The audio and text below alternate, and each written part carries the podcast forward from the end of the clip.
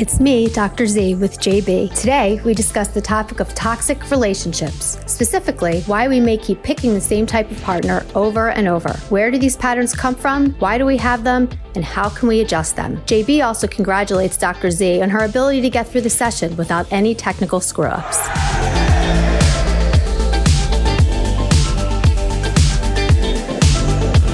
I hope uh, everyone had a wonderful Father's Day. Uh, that is, uh, you know, for everyone that's celebrating, and for uh, ev- all the fathers that weren't around. Well, how dare you? And where were you? And uh, I guess that's why we're here, right? welcome, welcome, for- everybody. And for those of you that don't know, John just had a baby girl. I did. What now? What two, three weeks ago? Four weeks Yeah, ago? we're uh, we're we're past the where are we at six weeks, I think. Yes, so we're just at the, Already? about the Wow, six weeks okay. mark here. Uh, she is growing Very like a titan, and uh, she is amazing. It's great to be a father. I highly recommend it to everyone, every single buddy. Uh, well, I mean, I guess everybody can't be a dad, but uh, even if you can, find a way. It's awesome to be uh, a parent, nonetheless. It's changed my life for the best, and uh, yes, it is. Uh, it's it's great, and I've also I started a new hobby. I just wanted to tell everybody real quick, and I hope you don't judge me any any different. But this is uh, this is what was actually gifted to me, and this is like what uh, dorks do now, uh, and I consider myself a dork. Is uh, we um, there's things I don't know if you remember uh, before there were toilets back in the when the, this country started. There were things called privy pits in Philadelphia. And privy pits have been covered up for hundreds and hundreds and hundreds of years. But uh, down, if you dig deep enough and you find those old maps, you will find cool bottles from the 1800s, like this one. You know, like that used to used to be like a soda bottle from 1863, just buried under like 10 feet worth of dirt. And now that's like a thing. That's a thing that I do because I'm turning into an old man, first of all, and uh, and I, I get I get I get freaked out by cool stuff like that. Like if the, if there's hundreds of years of history behind a little item, I think that's pretty cool. So, you know, just just sharing, just sharing my new father. When I I, I continuously wear flip flops, I make all the mistakes that the Geico commercial continue or whatever that is that continues to you know like all of it, all of it, all of it, all of it. But uh, that's why we have Sunday nights and. Uh, uh, I am ready for Dr. Z to make a blooper at any time. Thanks to Kim last time for dumping rice on herself. We always seem to have uh, some form of blooper that happens here. So, I'm connected today, so I can't move. well, let's yeah. Uh, you've you've you've done some surprising things in the past. We'll we'll just see what happens. But more or less today and tonight, and for thank you again for uh, all the great reviews on the uh, replay on the podcast. Thank you for tuning in live, where we are about eight o'clock every every Sunday night. give or take 10 give or- minutes give or or take. so. yes, and we are in the middle of a Sixers game, so that's why I am not connecting all the uh, uh my my end here. I didn't think that would be a good start to us. So let's let's just keep this between us for now. And I I like this uh, this vibe and really appreciate the support, everybody. Um, tonight is a uh, well, I mean, Dr. Z even said this to me like this could be a 12 part, 15, 28, 38 part series. We don't know how many. Uh, you know, when it comes to relationships, how we seek them out, and uh, and then they become toxic, and then we have a, a bunch of different questions of why, and we never uh, seem to arrive at any answers. So this uh, hopefully will clear some things up and and get us started in the right direction. So at, at the at the top of the list usually when it comes to toxic relationships always someone's always asking well is it me or is it the people i'm seeking out or is it and and i'm and we are not talking about just solely romantic relationships here this could be anything this is Right. Friendships this is business relationships these are this could be a thing. You know you could have a toxic i have a toxic i probably do. All of us have toxic relationships with sports. Good lord like we we put all of our feelings into a lot of really silly things a lot of the time. So what is what is it? How should we we we be kind of looking and seeing like oh i might be in a toxic relationship and doing all these things that we're talking about tonight? Yeah. So I think it's answer, it's both. It's us and it's the people that we gravitate towards or that gravitate towards us because um, everybody has kind of this blue, blueprint of how they engage with other people in their world and how they perceive themselves in relation to the world. So everybody has like their roadmap, right? When you Yes. talked about this, before, this kind of relationship roadmap. And for the most part, it's pretty consistent across different relationships. There are a lot of cases where obviously, you know, you're different at work than you are at home, or you're different at work with than you are with your friends. Um, but it's not so much the the the interactions; it's more the the underlying kind of um, how do I want to say kind of underlying vulnerabilities that are present and how yeah. they fit with the other people. So it's not so much the conversations and the topics of conversations. It's more about how people are fitting with each other and why. So when you when people say, you know, I, you know, I'm surrounded by assholes or I'm surrounded by people that take advantage of me, I'm surrounded by people that are mean to me all the time. Um, you know, or I keep dating the same type of person over and over and over again. Why do I always get stuck with bosses who take total advantage of me and my work and, you know, things like that? Um, when I have people come in and tell me these toxic relationships they're having, I have them draw it out and I have them draw everybody in circles, you know, kind of around them and they're in the center and draw arrows back and forth to see how everybody connects to everybody. And what a lot of people find is that it's the same pattern across m- multiple relationships and it's toxic. The reason why sometimes it doesn't seem toxic all the time is because not all patterns of relationships that somebody has are are bad. There's some situations where it's very good to be a certain way in a particular type of relationship. Yeah. Um, you know, if you are the CEO of a company, it benefits you to be kind of you know, not narcissistic personality disorder, but it benefits you to have kind of that narcissistic drive to you. But if you take that and you apply it to all of your friendships and all of your romantic relationships, you're going to hit a wall every now and then and it's going to cause problems. So it's not about changing the person. It's about identifying the patterns, which patterns work when, which ones need to be slightly adjusted in what situations with what, with what people and which ones need to be completely just knocked down yeah. and built back up. Yeah.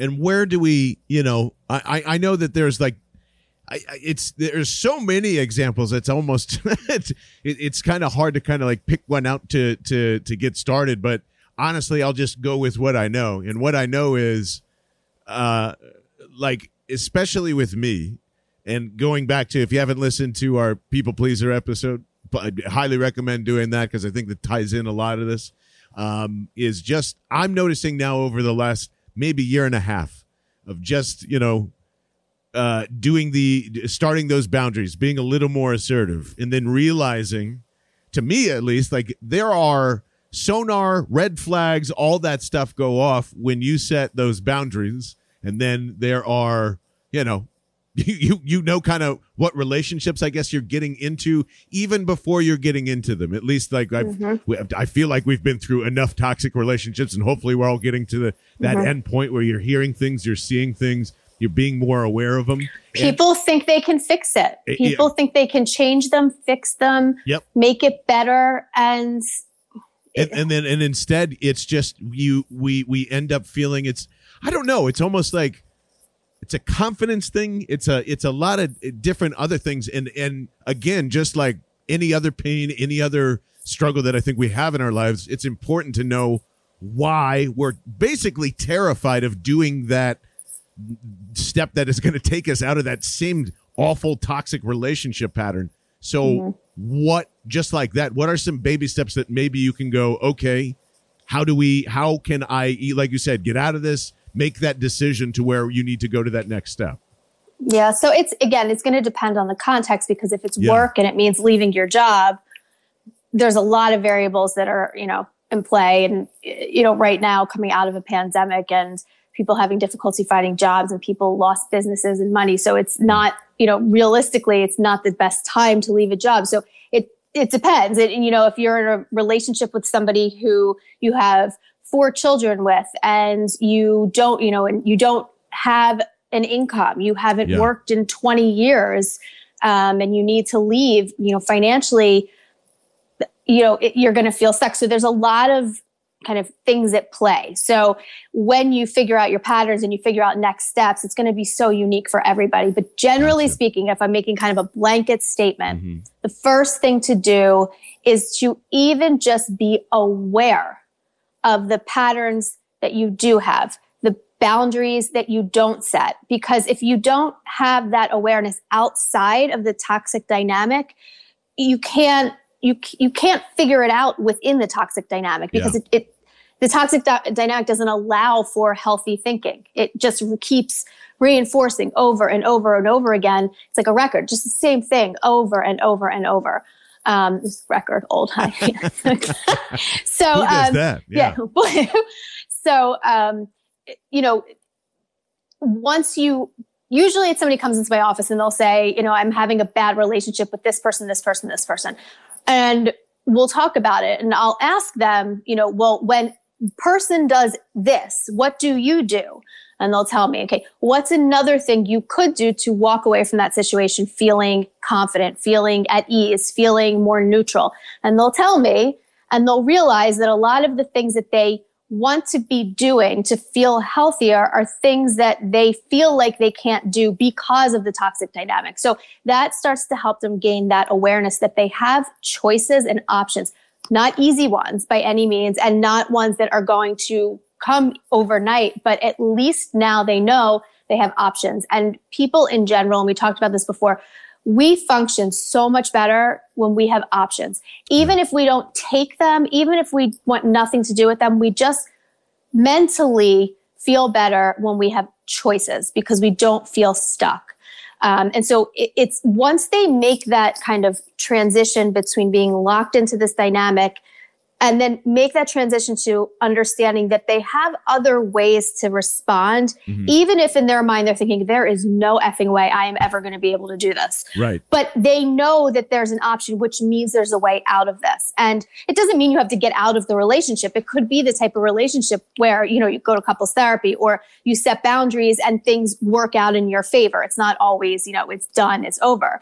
Um, I have a, I have a patient who had a very, difficult relationship with her boss. She's a people pleaser and she would never say no to things at work. So she would be the one that was getting dumped on at five o'clock. Can you finish this by tomorrow at nine o'clock? And so it was really starting to impact her life, this people pleasing role. And it never occurred to her to say no. It never yeah. even crossed her mind. Yep. And this is a smart woman. I mean, this isn't someone who's, you know, and she's confident and she's bright and, you know, she's been in this job for a long time. She knows what she's doing. It never occurred to her to say no. And that's what I'm saying when you, you, you don't have the awareness when you're in that toxic cycle. Once she realized, like, oh, wait a minute, I could say no. And we figured out appropriate ways to respond with no being kind of the underlying vibe to the message without yes. just saying no. And what ended up happening is she ended up being transferred to a different department that she loves so much more, and it worked out in her favor. Um, so even though it sounds so simplistic, we'll just say no. Sometimes people don't even realize that there is another way to manage a relationship. Um, so yeah. that would be the baby step number one. The oh, long a, answer to a, your question. That's a great baby step number one. And I would also say, too, just on the other side, sometimes, and this is some of the things that we kind of put in front of us when it comes to like self worth and all that, like the whole part of maybe it's just the old school of like, oh, I can't go up to my boss and ask for a raise or be in a different department. Or like, they'll, yeah. they'll look at me like I just don't want to work hard or something. Like, right. man, bosses want to know what you want because yep. it's a lot of the time it's just easier. The good ones, anyway, will place mm-hmm. you in right. the correct spot of where you should be because it makes their job one easier, probably makes them more money, and you too. Mm-hmm. You know, like that's. Well, that's here's the th- here's the thing though: if you are raised growing up in an environment where you're taught very early on that your needs don't matter. Or that you better take care of everybody else around you in this family before you take care of yourself. Yeah, Irish families. Or, All right, calm down. Listen, relax. It's okay to have feelings. What do you mean, Jewish families? What? um, Open up your hearts for five seconds. Anyway, yes. Stop being so self-absorbed. so, so, um, yeah, no. So, so if you're raised that way to think that, you know, your needs don't matter, that, you know, it's selfish and it's tacky and all of these things, chances are you're not going to even think of explaining to your boss what your needs are, especially a superior, let alone yeah. a colleague.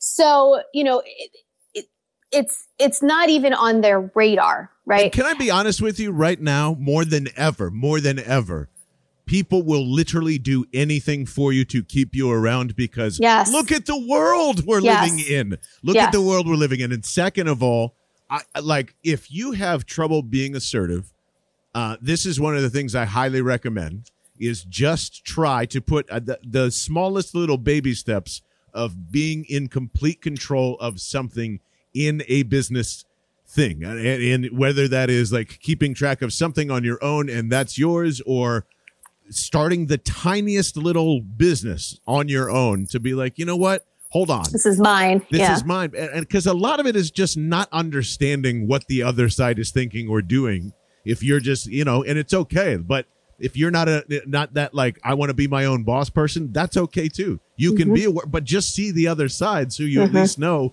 it's not that scary Right. and all of the things that the, your parents told you, by the way, about all of that stuff is so untrue because it was a completely that was the 50s and It- 60s and 70s when companies kind of cared about what you did, and now they don't care. So just yeah, and uh, do your thing. we we're told a narrative growing up, right? Yeah. We're told this narrative about ourselves, and we're told a story about who we are. We're told a story growing up when we're very young about even what we like, what we don't like, what we should like, who we shouldn't like, who we should sometimes even hate. I mean, you know, we are told this narrative growing up, and all that is is a story, right? It's it's just what you were told, and and when you think about it, we live our lives growing up based on that narrative we were told.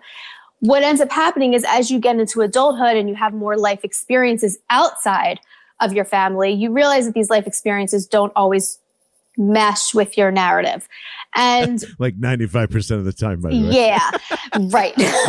so Banana peels still don't cure uh, neck aches or headaches, yeah, by the way. right, ex- correct. Yeah. So, you know, um, as you realize that your narrative is not the same as your surroundings or your relationships, you start to question not things, but you start to question internally kind of this, this, well, am I this or am I this? And, and it's the people that don't question it that just continue that narrative that are usually the ones that end up having these toxic more not that the other people don't but more so because of the lack of objectivity to their narrative their lack of objectivity to their patterns like it, it, it's much healthier when you know let's say you're having an argument with your friends and you think you know they, they did something and you're angry and you freak out on them right Yeah. and as the words are coming out of your mouth you're like oh God, like I you know, sound like my mother, or like I sound like my father.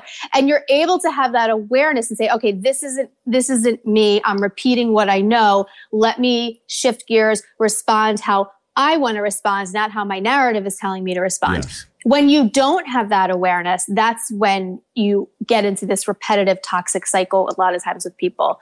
Um, so so yeah, so with it, you know, with employers, with with relationships, with friendships, um, until you have that objectivity, you really can't do much without that awareness because you don't even know what you're trying to change. So there's there's that awareness piece. There's also then after that is really kind of I like to take your your interpersonal inventory and taking a really hard look at everybody in your life that you have chosen to gravitate towards. Not necessarily family members, but the people you have selected to allow into your life and take inventory of them and look at the resemblance between those patterns and your patterns that were present in your narrative growing up.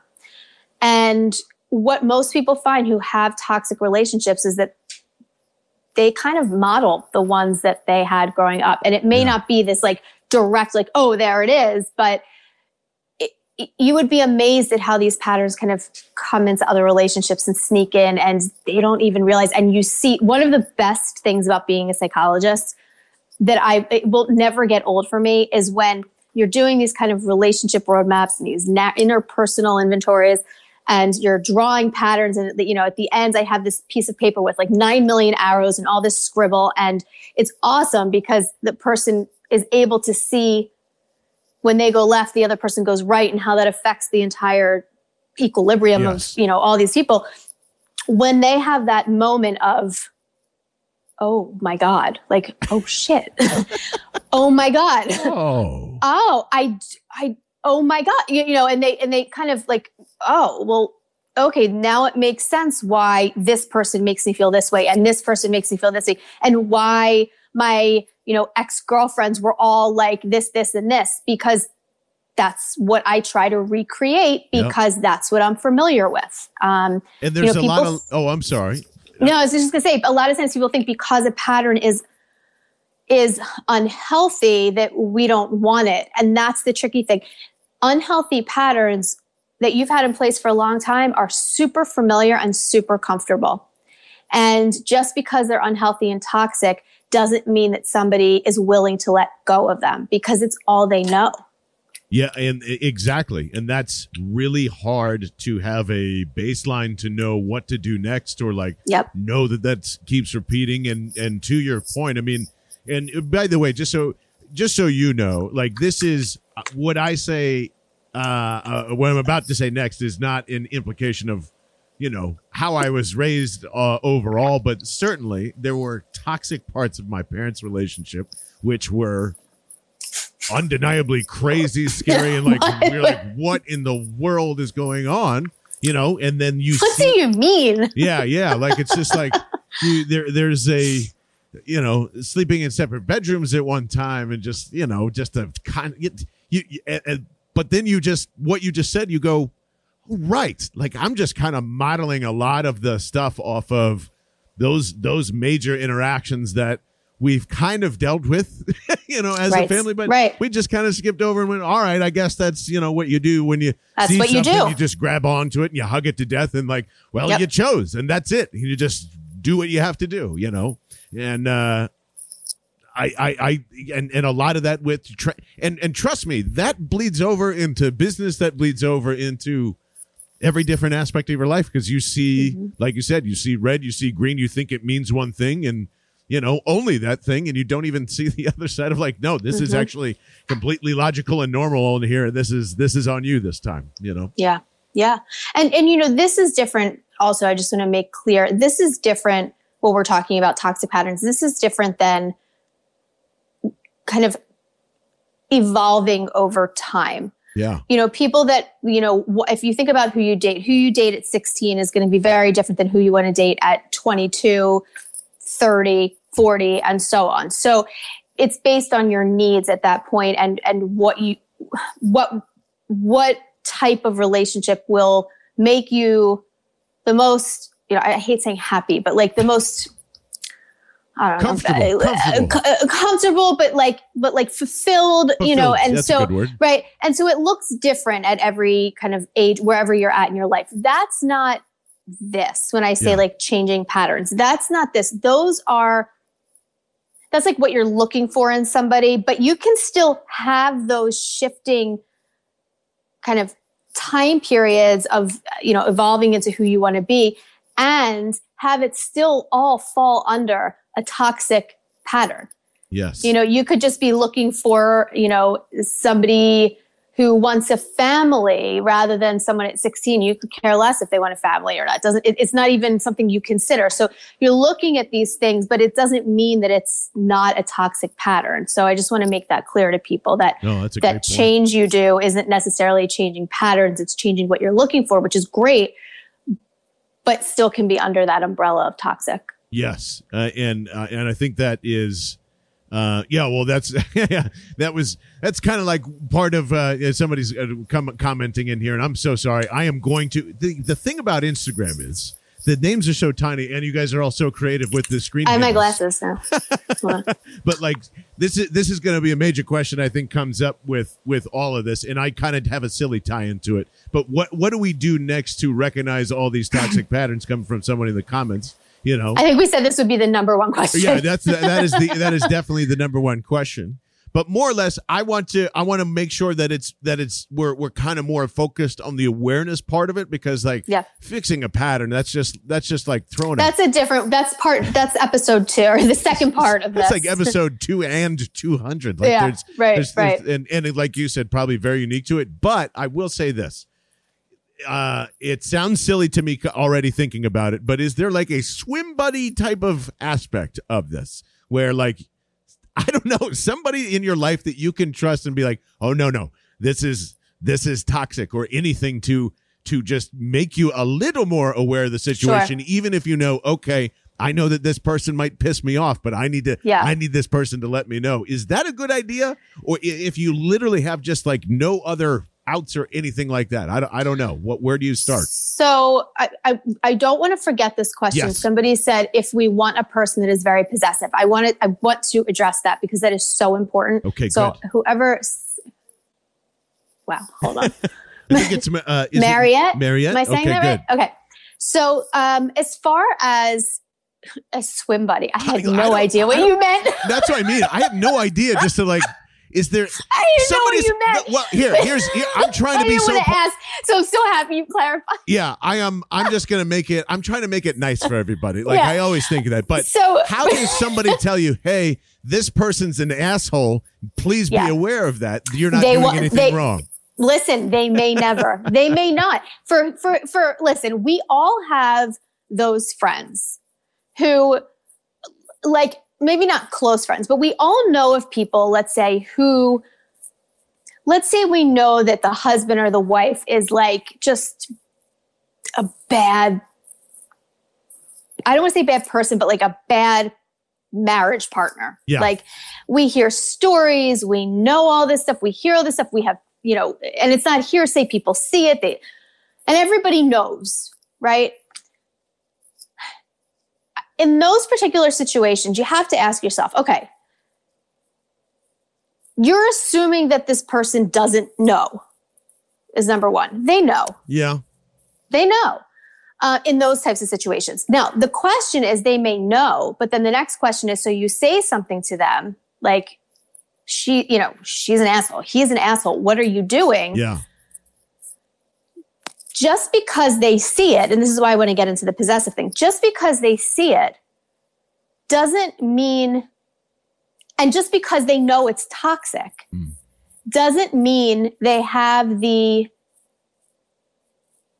capability at that particular moment to leave or to get out of it or to even just set the most minimal boundary possible because chances are, again, you're up against a narrative that is extremely rigid, that's being reinforced by their spouse, that's being reinforced by their friends right. over a lifetime. So I think, is it important to have a friend that you can say, like, you know, what do you think? What do you, what do you think of her? Or what do you think of him? And, you know, they look and say, like, well, they're an asshole quick thumbs up, thumbs down if it makes it easier. I don't know. uh, you know, I mean, I, they may say, why do you think that? And you can explain it to them, but that doesn't mean they're going to listen. So I think in these situations, you have, as a friend, you have to, if you're going to say something, understand that it's really you just saying it for yourself. Yeah. Because unless they come to you with, I need help, it, you really have to have that awareness and that willingness willingness it's, it's like this acceptance and willingness to start to make uncomfortable changes without that willingness piece you it's really difficult to just kind of change somebody's mind now does that mean yeah. that you shouldn't be there for them and support them when they say can you believe they did blah blah blah blah i mean i have friends who will say that and patients will say can you believe my mother on thanksgiving did x y and z yes. i'll say yes I yeah can. I absolutely 100% can. By the and way, oh, wait, wait, quick, yeah. quick. Well, I, I won't say, I'll save it for another time. But never mind, never mind. um, you know, and I'll, I'll, say that to them. I'll say, yeah, I, I yep, I would have bet my house on it. Like, yep, I absolutely knew that would happen. And no, I'm not surprised at all. I'm actually surprised why you're surprised. Yeah. and, you know, uh, yeah. and we have these conversations. Are you disappointed? That's different. Sure, you can be disappointed, but are you really surprised? You know, so I think that that until people have that willingness to set a boundary to create that change because it's not going to happen without that. It's not going to happen because the other person decides to just make a change because you know yeah. it's it's you have to make and, and people think it's unfair because why am i doing all the work if because that's just how it is. It, it, it, that's just how that's just how it is because the person you have to do the work on usually isn't the one in therapy. So to make that small tiny change you you really have to have that willingness to be uncomfortable. Yes. And always, you know, I mean, but then again, I, you know, I have my, I always, when my you know closest friends will ask me questions about things like this, you know, I'll say, "Do you do you want me to answer as a friend or do you want me to answer as a psychologist?" That's what I always say, because answering as a friend, I have no expectations. When I answer as a psychologist, it's usually what they don't want to hear. Yep. They usually get very kind of guarded, and they don't listen anyway. So, and then it just makes things out, you know, but once they have that awareness and they realize and they need help getting out of that toxic relationship, well, then it's a whole different ballgame because then you can put behaviors in place. You can test them out. You can start really small and work towards stronger boundaries with people that you're most vulnerable with. Start with the people that you eh, you don't really care if they get mad or they yeah. don't. You're just going to practice setting boundaries on them. So you you kind of expose yourself to that discomfort. Um, I think, listen, I think it's important to have a supportive friend. I, I think I just caution people when they let people know their thoughts on their, the other person's relationship status. Just don't, don't expect that it's, it's going to be put into play, if that makes sense. Yeah. Oh, that makes complete And I don't sense. mean it to be pessimistic. It's just, it's realistic. I, I, I just, it ends up, and it's a rule for therapists too. Yeah. Um, if you feel that you are more motivated, more willing, more um, uncomfortable than your patient is, you kind of have to take a step back because then you, you are kind of doing more. You're doing the work for them in a way. You're kind of doing taking away their ability to sit with the discomfort. So you have to be mindful of that too. I have um, a terrible habit of doing that in real life too. Yeah. Actually, like I, that's yeah, that's you know, mainly because it's just I, I, and that's part of the whole fixing nature. That's part of the whole. I don't know. I, I, I, I tend to be the friend that says it because I'm, yeah. I'm afraid that I can't. You know, I'll regret not saying something or or whatever. But that's what I'm saying. It has to be for you to get right. off your chest. It can't be with any intention to try to convince the other person. Yeah. Um, no, you have to say for for you. So I want to get to the possessive thing because it's super important with patterns. But somebody yes. just asked, what are the chances for a codependent and narcissistic marriage of 20 years? If you're asking me what the chance is of it ever becoming healthy, zero. Yeah. If you're asking me honestly, when you're dealing with a narcissistic personality disorder, they know what they're doing. No, they don't care. They will never stop. You are the problem, and not one bit of therapy is going to help them. Uh-uh. So either you figure out how to live in that relationship with zero expectations or you leave. Those are literally your two options. Um, and I know people are like, what is she talking about? Everyone can change. No, not narcissist, uh-uh. not, not people with narcissistic personality disorder. It is a very separate thing altogether, which is for another conversation. Yes. So um, I don't know when, when they say the chances, but um, well, and, and just to tie if that, you mean it, yeah, yeah, to tie that because I think, uh, it, well, I got a question based off of all of what you said there too, uh, and to all to, narcissists, to, yeah, to Mariette who is in the chat, get out of there. I, Dr. Yeah. C can't say this. Just leave. All, all, if, all, all narcissists, not not people with narcissistic yeah. features. Yes narcissistic personality disorder, which is a big difference. There's a big difference. Um, yeah. The possessiveness I want to talk about. Somebody said, "What? Do, it won't work. The chance I'm just flat. I'm just flat out making a blanket statement. It yeah. will not work. Yeah. They don't care. They know what they're doing. You're an object. It's just that's just and code people that are codependent will have a very hard time accepting that. And and that's the, usually the people that I get in my office are the people with codependency, and that's who I work with to to kind of break that cycle because that is one of the most toxic dynamics to break to break away from. Um, so yeah, the so, possessiveness. Yeah, yeah. go ahead. Sorry. So, oh no, I was just re-upping. Was just, she was saying yeah. seeking. She was almost just saying it was seeking out. How do we stop seeking out the you know if that's what you want do you want someone that's possessive the possessiveness yeah. so if you're seeking out somebody and you want somebody who is possessive of you this is the, there's a couple things you kind of want to check yourself about with this first yeah. um, you are welcome um, um, I hate when people ask me that question because I get so upset because I'm just like, oh no, like there's no other. Breaks my heart. Um, so if you want somebody that's possessive, you run the risk of being in a manipulative, verbally abusive, emotionally abusive relationship. Because when you say possessive, do you mean somebody who just cares about you because you've never had that before? And so caring about you, you confuse with possessiveness when there's a middle ground with that. Um, a lot of people that feel that they didn't have stable caregivers. They didn't have this stable feeling, this constant unconditional feeling of being cared for or loved may seek out somebody who's possessive because it solidifies that that person's going to be there and on them and care about them.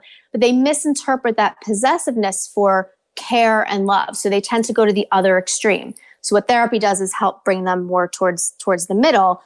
But possessiveness in the true sense of the word means you're looking for somebody to control your emotions, which puts you at risk for a narcissist. You're looking for somebody to control your friendships, to control your, your mindset, your opinions, your beliefs. It's not just somebody who gets mad when you're out with your girlfriends and you're like, oh, yeah. oh, that's so cute. He, he's so mad that I'm out with my girlfriend.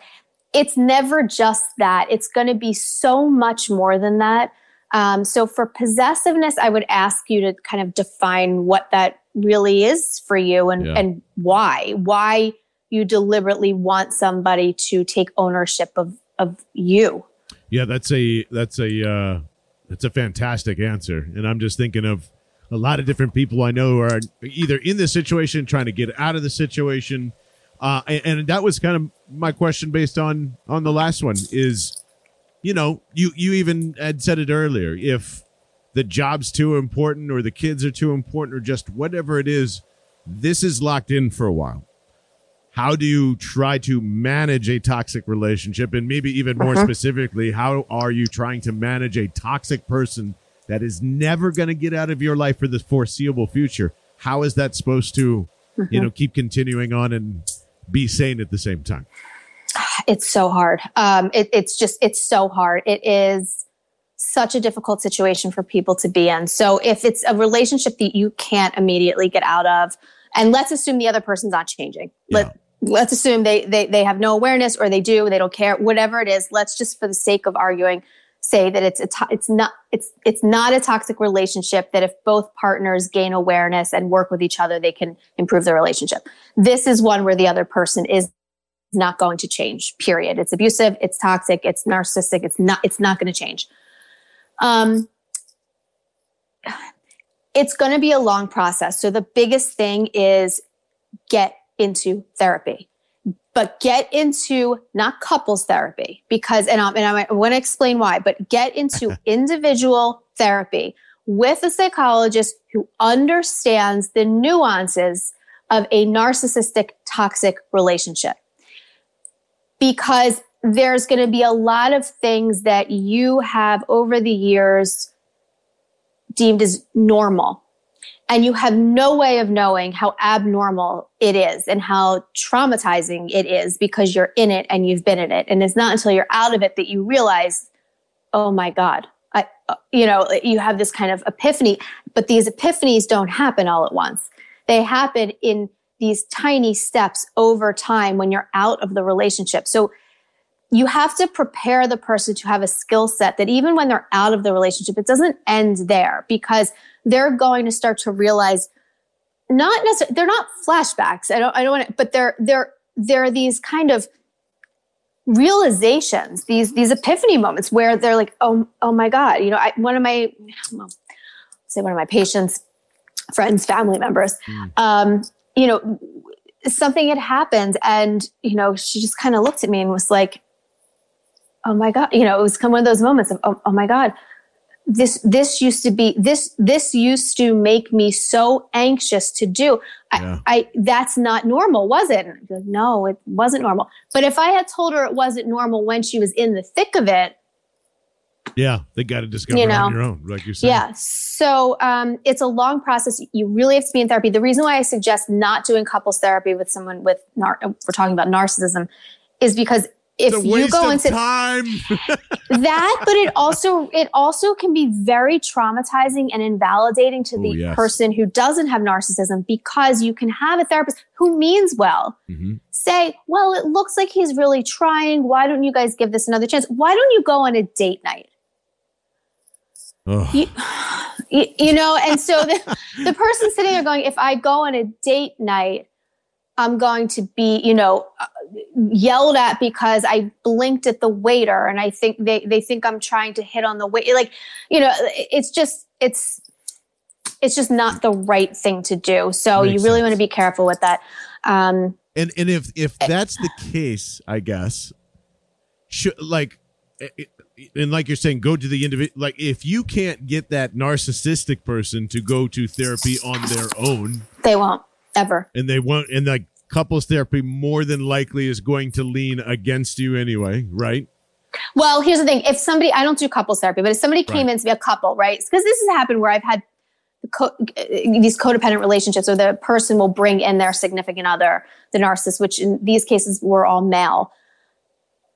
They either would get up in the middle and just walk the hell out because I didn't allow them to do what they normally think they're going to be able to do. Yep. Um, you know, or they try so hard, so hard to be um, either extremely charming or bullying.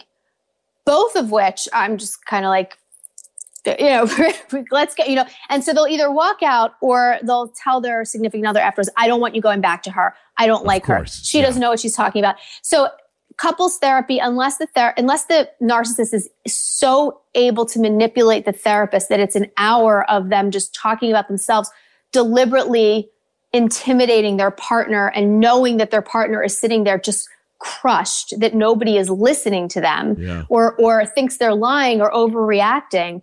It's just not a good thing to do couples therapy with narcissists. It's just it just isn't. Um, and then you know once so once a person starts to have this awareness and they start to set these tiny boundaries you have to throw safety into the mix. You have to make sure that you're safe when you set these boundaries that your kids are safe. And eventually over time what happens is the more boundaries you start to set you disrupt the status quo. When you disrupt a toxic relationship of any kind whether it's with a parent uh, a narcissist just someone who's just controlling, who's not a narcissist, um, somebody who is codependent, when you start to shift your patterns, you throw everybody in your immediate system off balance. Because if I all of a sudden start responding dif- differently to my parent, my parent's going to start responding differently now to their spouse or their Right. you know husband or wife which is then going to impact work which is then so it's this domino effect and because people don't like to feel off kilter, they don't like to feel uncomfortable, that's when things like you're being selfish will come out or you're being different. You know, I don't like who you're becoming. That Yeah. therapist, I don't know what they're doing to you or you know, um, I like the old you better. Something's r- wrong with you. Do, you know, do, you- do you need therapy? Do you need your meds? You know, th- they'll start saying things to you to try to get you back into your original positioning because that's where everybody just kind of fit in, even though it was horribly toxic. So they'll kind of try to push you back as much as they can, not because they're aware of what you're doing, but because they don't feel comfortable and they don't like what's going on. They They, can't don't know control why. that part of your life anymore. That aspect, that thing, Yeah. that thought, and it's yeah, it's uh, like I. I don't think I, I I don't think I ever really met a true narcissist until like a few years ago, and now I'm like, oh, oh Mm-hmm. wow, I I had no idea it was going to be this crazy for you know into the for the domino effect point. Oh my Yes. gosh, yes, like Yep. and and good luck trying to you know find a place where you can never disrupt a domino, especially like dealing with some of this so volatile and all and on. So, Yep. so I guess then you know, I mean, you're, well, you're here's the thing. Even go ahead. even with like like take something like if someone who has a drug problem or a drinking problem or Yeah. a gambling problem, um, and they get sober, that also disrupts. You know, because they've surrounded themselves with people who have enabled them, who Absolutely. have allowed for you know and contributed to it, and you know, even enabled without even realizing they were enabling, like a parent who's just trying to love their child, you know, and doesn't know what to do because they're devastated. Um, even that pattern, which is toxic, which yeah. doesn't look toxic, that gets disrupted when somebody gets sober. So now you have somebody who gets sober. And because they've shifted, they throw everyone, all the enablers around them off balance. Mm-hmm. And what ends up becoming really uncomfortable is when those enablers now feel they don't have like this almost like a sense of purpose or they don't feel needed or some, something in a very codependent relationship. Yes. They, the pushback still is going to happen. And it just, it's, it's, it, it's the same thing every time. It's just you can put, pick it up and put it into a different pattern. But it even is when somebody is changing so much for the for the better and everyone around them would say well i don't want them to be, you know, I don't, I don't want them to keep using drugs, obviously. But what people don't realize is that when that person gets sober, it really changes the dynamic, even though people want them to be sober. Oh, so yeah, it's, yeah, yeah. And, and because it's just a, because again, the thing is not the problem. It's just whatever's Correct. behind that thing that you've been burying it under for, Correct. for on and on, you know, and, and it's, crazy as you even were saying that like I, I envision someone who's very close to me and they're all their family members have the same exact like problem and none of them really recognize it and yet all of they don't have none of them have strong relationships because they're all they, they're all bypassing that same thing and i and it's yep. it happens so often in our lives that you know it just becomes acceptance and even and and billy thank you for you know sharing your experience with us and asking questions and i can't imagine someone going through that for 20 mm-hmm. years to just be it's awful it's it's it's uh, I mean, I hope this isn't too extreme, but that's not anything different than being in in a, a somewhat of a prison for 20 years or somewhat like you just get conditioned to the same routine of like I can't do this. My boundaries are set here. I'll never yeah. ha- I'll never have this back. I'll never have that back. You're worried about I describe know? it as like a, exactly like you said like you start you start dating a toxic person, but they don't seem toxic at first in yeah. any toxic dynamic. Narcissist, non narcissist, doesn't matter. Everything is eh, great in the beginning. What happens is, you know, especially with a nar- with a narcissist, I will say, someone with true narcissistic personality disorder, not an asshole, not someone who's selfish, not someone who, you know, is and again, you can have an abusive partner who's not a narcissist. So there's, you know, when I say narcissist, I mean a very specific diagnosis. Eh, well, they don't use it anymore, but a very specific category of of person, people. Um, so it's it's it starts out. You know, we talk about love bombing. We can talk about it another time, but very charming, very loving, very nurturing targets every single one of your vulnerabilities because oh, they yeah. they have you open up so early to make it like you guys have this deep connection, what they're really doing is collecting data. They're collecting data so that later on down the road, they can use those data points against you for whatever reason to manipulate you, to make you feel worse, to make you feel worthless, whatever the case may be. So they kind of get this, this data from you early on. And then things like they'll start to meet your friends because they want to know who's around you. And then things like, oh, I don't know if I really like John, you know, or that Jamie. I'm not. Uh, I don't know. I'm not so sure about. You really trust her? Are you sure? How you know, long you guys been friends? yeah, right. So they start to put this down, or like, I, you know, I don't like that your father controls you like that. You know, you need to be your own person. You need to stand up for yourself. So before you know it, you're now slowly being isolated from the people around you that you would have gone to to discuss this toxic relationship, to bounce ideas off of, for them to give you objectivity to your relationship you've now closed them out. They also may say things like, no, I want to take care of you forever. I want you to not lift a finger, right? You, you, I don't want you working. Yeah. I, I want you, you know, I'm going to take care of you because you deserve this, right?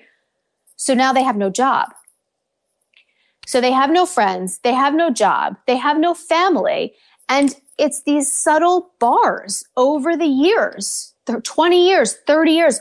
And before they know it, they're sitting and like looking around, like, how did I, how the hell did this happen?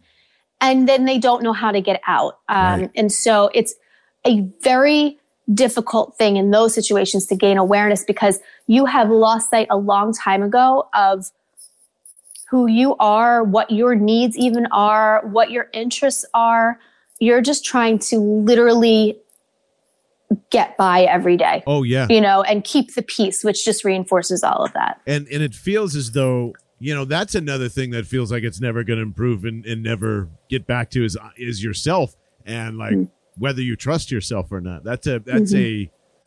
a whew God. I you know and there's there's this is where the swim buddy helps. Oh, yeah, no, you need a swim buddy so bad, mm-hmm. especially mm-hmm. when you're repairing yourself. Yes, like mm-hmm. it's it's you know, and this is kind of one of those dangerous things that that you know, like I always think about too. Not necessarily like I would I would say most of my narcissistic relationships end up being or pattern seeking ends up being in business or friendship somehow, and yeah. not, not necessarily like yeah. in in love life, but mm-hmm. but just you know, it, it's incredible. It's again, I just want to remind everybody a very much incredible feeling to go, oh, right, I, these people don't matter. I've been trying mm-hmm. to please them for how many ever years and just mm-hmm. like, oh, right. It, and, mm-hmm. and like you've been saying all night, once that first key unlocks, yeah.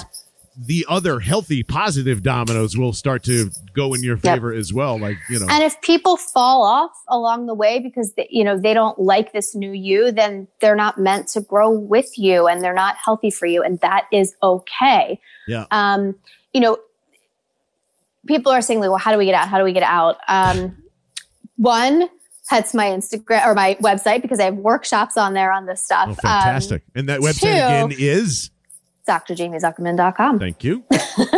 um, and head to workshops. Um, you know, how to get out again, like I said, it's based on so many things. Do you have kids? Do you have a job? How long have you been with them? Are you married to them? Are you not married? Is it a colleague? Is it a friend? Is what's you know?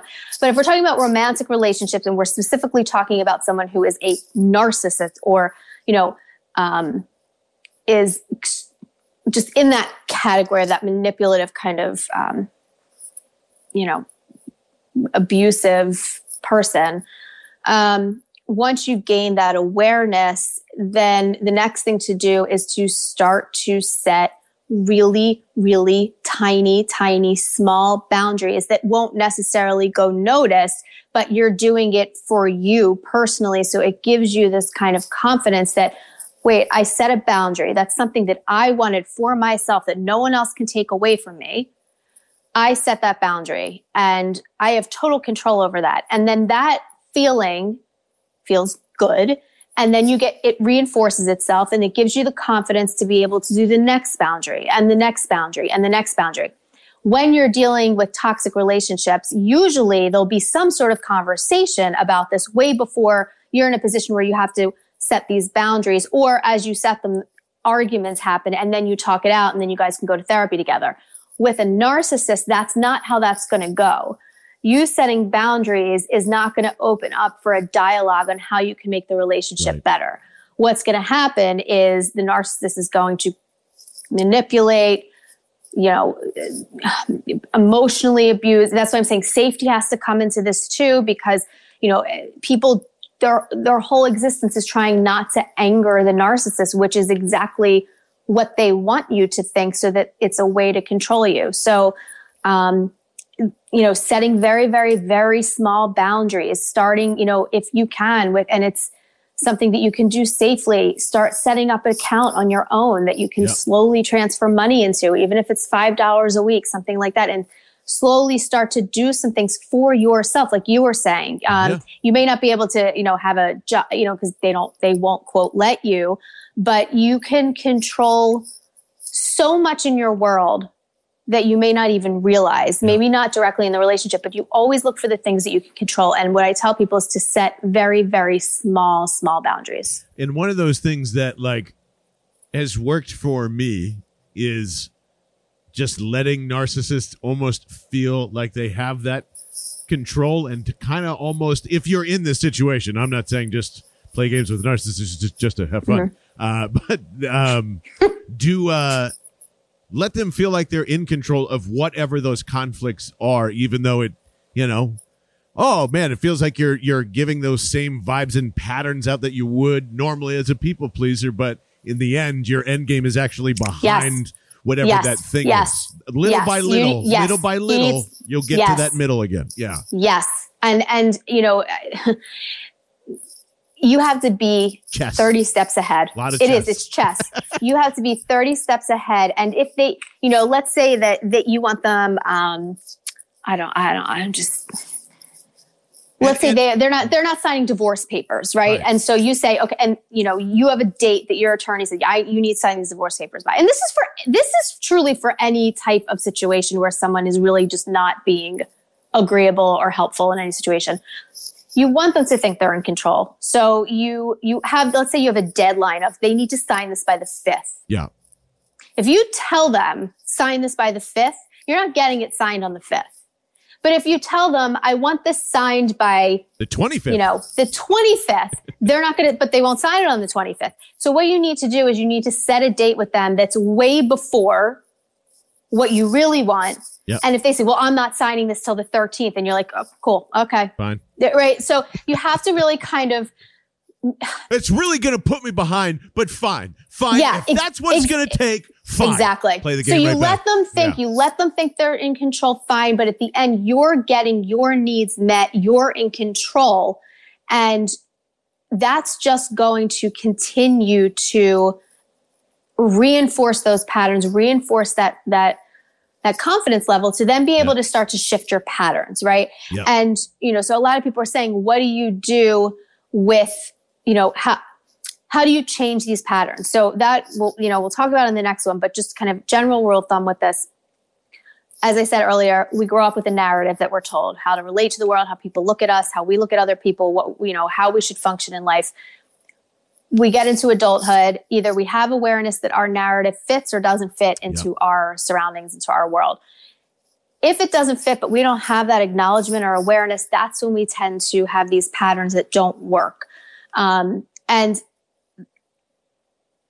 it's very difficult to give up toxic patterns, even though they're toxic. They're familiar, they're comfortable. We know we are masters at them. You know, we, we, we, they're ours. We own them. We know what to do. So to give them up is very scary, right? Just like think of a drug or alcohol or smoking. To give that up, you know you want to, but man, it's hard, right? And you struggle with it. And sometimes you just you you can't, right? Or you're scared to because if you stop drinking, all this stuff's gonna come up to the surface for you. And I, you know, I I don't want to deal with it. I can't, you know, so there's a lot involved in this. So it's not as simple as just understanding it and changing it. It's when you go to change it, you have to keep in mind stuff's going to come up for you when you do because those patterns that you have had in place, even though toxic, have helped you avoid so much uncomfortable stuff for so long Yeah.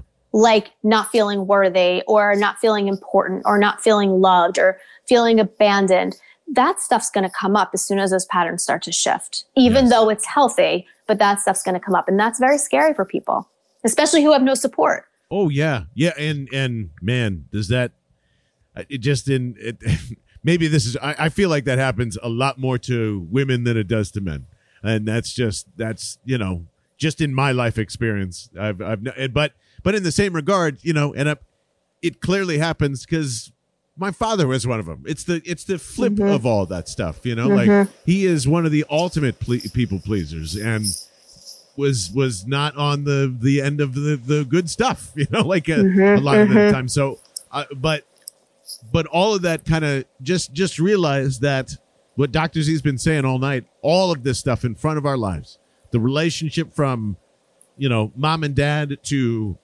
maybe it was your first friendship to whatever it was the pattern started somewhere and either the thing you're grabbing for when you're getting triggered the booze the the the you know the I don't know what it, whatever it is, the pills, the the food, the it, on and on and on. Mm-hmm. That's wh- it's not anything but that that thing that keeps calling you back to like you need to figure this out. It might be five years ago, twenty. Who knows when the pattern started? But it's just important to know that you have it. And yes, how do we change those things? Man, that's uh that's like bringing a shovel to a salt mine and saying get to work. It is. And especially when it's a pattern like let's let's, let's say self-sufficiency, right? Like let's say you're brought up in an environment where you're left to your own devices. You really need to raise yourself. No one's really there. You're neglected, you, you know, you're you're not heard, you're kind of Yeah. invisible. And you have to learn to take care of yourself. You develop a tremendous amount of resiliency, right, over your lifetime. And you don't need anybody else, right, to help you. So that sounds great, right? Like Yeah. that that sounds good. That sounds healthy. But here's the thing. Let's say then you kind of take stock of your relationships and you're like, this person didn't call me on my birthday, right? Or this person never asked me for plans anymore. Or how come everyone's going to dinner and they're not asking me? Or, you know, uh, why, you know, why won't this person offer to help me with blah, blah, blah when I help them with this? And it's because that resiliency, right? Or that ability to take care of yourself and be super um, self sufficient. That was a survival skill you needed. Like all these patterns that developed, they, they developed because they were necessary to get through whatever it was you're getting through, right? They were Yeah. survival strategies. They were, it was very smart thinking on part of a child to be able to come up with this stuff. So whatever pattern came up for you as a kid, it was a survival. Not, when I say survival, I don't mean like it's like abusive and like, you know, life or death. I just mean literally how for you to navigate, right, your environment. So kids develop these patterns. They work for them then. The reason why patterns start to become toxic is because, again, the narrative shifts. Those patterns, they're not necessary anymore Yeah. because you're not in an environment where you have to be fully self sufficient. You have people that would be willing to take care of you and help you. The problem becomes when you don't associate or gravitate towards them because you're in that pattern and giving off this, this these behaviors of so self sufficient that people don't think to offer help because why would they? Exactly. And by the way, sometimes, sometimes you might be seeing that same pattern in somebody you really like and think Correct. that that's like, oh, they're going to be that Yep. person. And then it's Yes. just like, oh, nope, that's just in everybody or ma- females, males, whatever it is, Mhm. And the message gets confused. And then Yep. that's what steers you away from like, oh, no, they told me to stay away from old red flag Ricky over here. And actually, he's like, well, I'll, I'll go. Let's go. Come on. This would have been great for you. This would have been great. For, yeah, well, he's a new character I just created. Isn't he great? Red flag him. Ricky. I think we have a mascot. Yes, yeah. It's a and can and and and before before anything else happens, can we all can we all give a little congratulations to Dr. Z? She pitched pitched a perfect game tonight, and I think we went over an hour. So, like, congratulations! We're getting the hang of this technology thing pretty great. Thank you. One of these days, we're going to be ready for the big show. We're going to turn all the monitors and things on, and and Oh, you'll know the first five six episodes you were here grinding with us, trying to figure all this stuff out. So it's not over yet. uh, what I want to say is, uh, uh, again, um, make sure if you've got great fathers to go hug them and kiss them and love them because I know that this whole fatherhood for me, I'm gonna just absolutely destroy my daughter's cheeks at every moment, and everybody Aw. keeps telling me it's gonna go quick, so I'm like, totally, it's as locked in as I possibly can be all my free time, and that is a part of all of this too. Like men turn the fucking key off. I know we're not Mhm. allowed to enjoy the moment because we have to go back to work or we got to do this or and like our situation we might even not even have time to hang out with our children. But man, if we're not doing that and pushing for more of that as a society, like geez, I w- I lose my mind every time like I'm not around my daughter and things like Yeah. that. So Yeah. it's uh it's been um and and and I wouldn't be able to deal with any of this honestly without someone like Dr. Z to talk to every Sunday Aw. night to see her content that you can see on Instagram and all the other places and and also too if you love this if Dr. Z is supporting you in any way because I know she is with me and the rest of us please go rate review subscribe to obviously you're following on Instagram. You better be. Better be following us on Twitter at Z with uh Z with JB on the twitter.com five star reviews on Apple Podcasts. Leave reviews questions and please feel free to ask us literally anything. Uh, if you don't know me by now you're going to get to know me very quickly. I don't mind asking any question any response. I hope to be as transparent as you've been with us tonight. Dr. Z, any other uh, final words before we uh, we leave us here and I can go sweat about the Sixers for the last hour and a half? um, no, I no, yeah. If you guys have questions, you know, feel free to post them in the comment section, the reviews, um, and we'll do our best to answer. them. If you want to know more stuff about us, yes. go for it. If it's you know not too too personal, I'm sure we'll share. Maybe we will. I don't know. Oh no, I'm gonna, family members, everybody else, get ready. It's it's Yeah. yeah, like we're we're gonna be an open book here. If it, so, Yeah. This is uh, this is gonna this has been a great experience so far. It's it's gone a lot better than we imagined uh, just Yeah. just in the first few episodes here. And Yeah, Jacqueline, I, s- you. I- I see you in there. I'm going to remember that question for next week because How do you determine they're not? it's, Uh, uh, I'll answer this in 30 seconds. oh great, there you go. I'll let- y- y- you're not, they're not, usually if they come to therapy, it's court mandated or it's for substance abuse or if it's for major depression. So they're never coming in because they're like, I'm a narcissist. It may come about in the evaluation, but usually, and this is why there's so much stuff about this, Yeah. is that it's usually diagnosed secondhand, which again is not ideal, but um, it's you, you, uh, I guess I'm saying, if you know the criteria, like you, you know, it fits a very definitive Jacqueline, you know, what, you know what I'm going to recommend to you more than anything? Go back right now into Dr. Z's reels, and she has Yeah. got some fantastic. Or am I dating a narcissist? Basically, like red Yeah. flag, quick tips. And my workshop, I ha- again, I have a workshop exactly on this um, on my website. So so check that out too because I think that'll help explain it. That's uh, uh, the website again, Dr. Z. DrJamieZuckerman.com. There it is. So uh, I am John Barchard. You can again follow me. Uh, uh, well, here on the gram at John Barchard. Also everywhere else. AKA Red Flag Ricky. Yeah, I'm starting a red flag Ricky account right now. Yes, We are. We're, we're gonna bring bring bring our mascot on board next week, where I hope to see everyone here uh, along here. It is uh, Dr. Z with JB. I'm John Barchard. Thank you so much, Dr. Z. We'll see you uh, next Sunday, and Yes. thanks for subscribing to the podcast, y'all. Have a good night.